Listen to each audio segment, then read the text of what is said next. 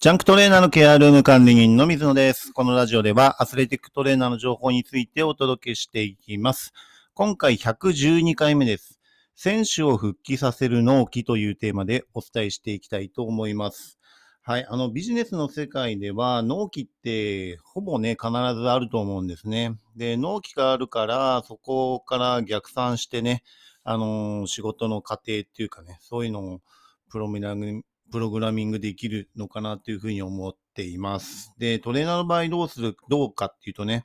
あのー、怪我をした選手に、基本的には納期って多分ないんですよね。で、特に病院とかドクターとかっていうのは、えー納期っていう発想が全くなくて、そのね、診察の時に、えーその症状やね、状態によって、えーじゃあ、もうちょっと復帰が遅くなるね、みたいな、えースタンスで捉えてるのが一般的です。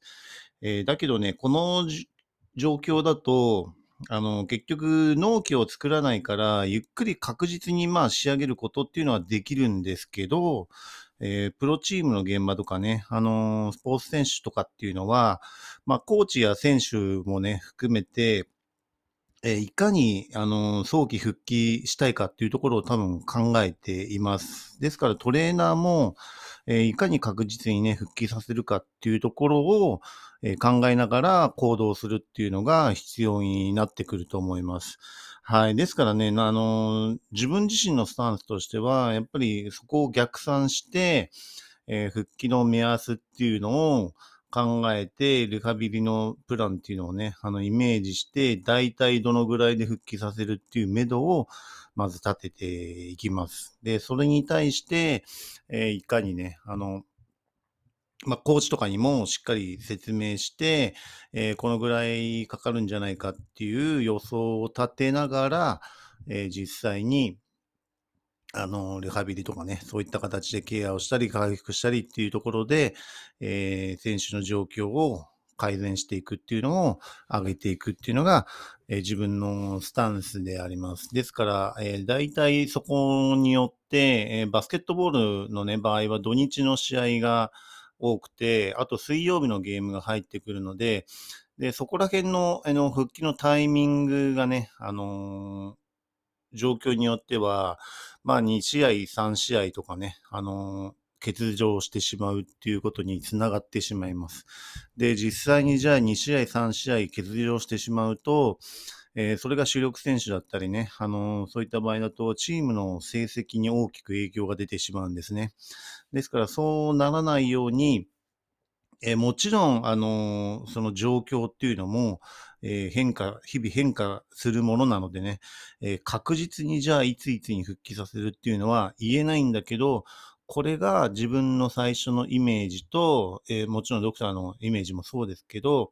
えーそこがいかに崩れないように持っていくかっていうのが結構大切な部分で、えーコーチとか選手とかはそこをイメージしながら、えー復帰を目指していくっていう形ですね。だからそこがちゃんとうまくいくと、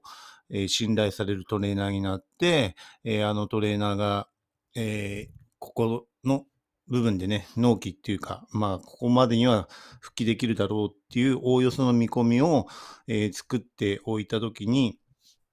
えーそこにね、あの対応できるようになるかっていうところが、えーそれが1ヶ月先とかでも見えてくると、えーそのシーズンのプランを、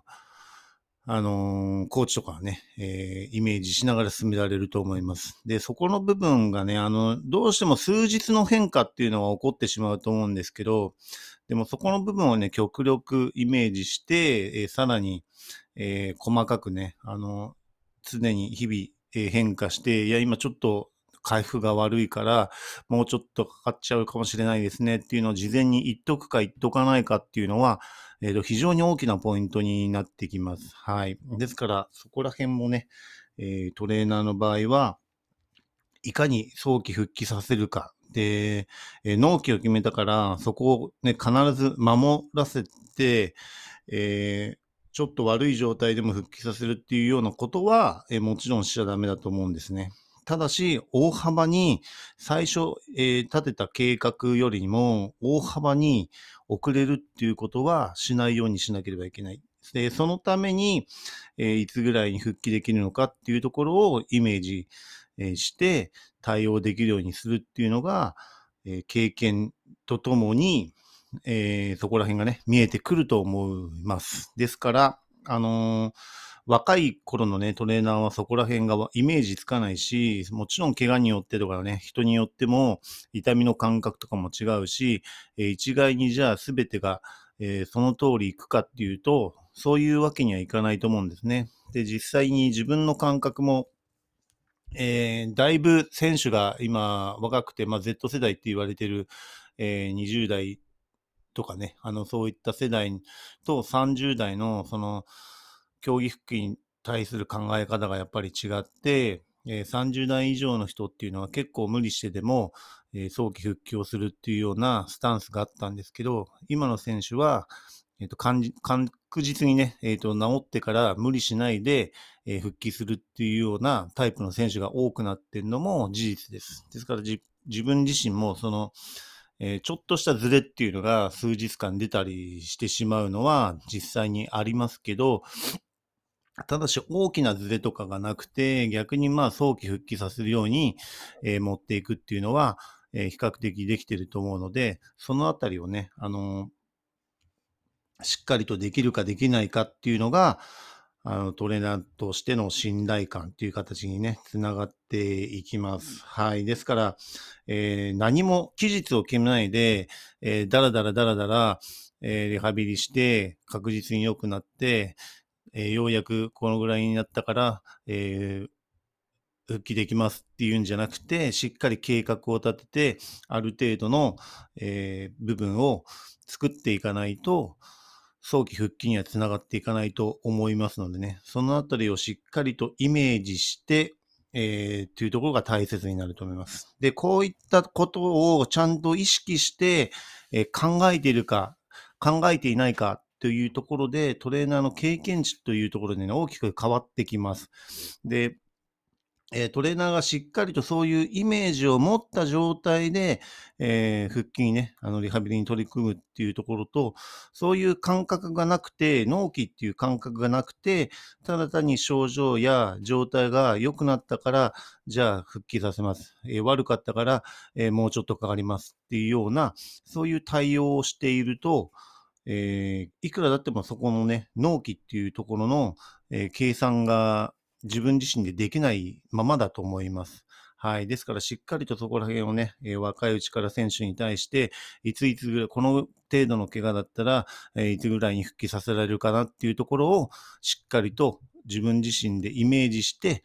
えー対応するように取り組むと、え経験値として1年、2年、え3年していくと、そこら辺がね、自分自身でも競技復帰させられる判断基準っていうのができてくると思いますのでね、あの、頑張っていただければと思います。はい。それでは次回のテーマとしては、苦労している人は優しい、応援したくなるというようなね、テーマでお伝えしていきたいと思います。今回も最後まで聞いていただきありがとうございました。また次回もよろしくお願いします。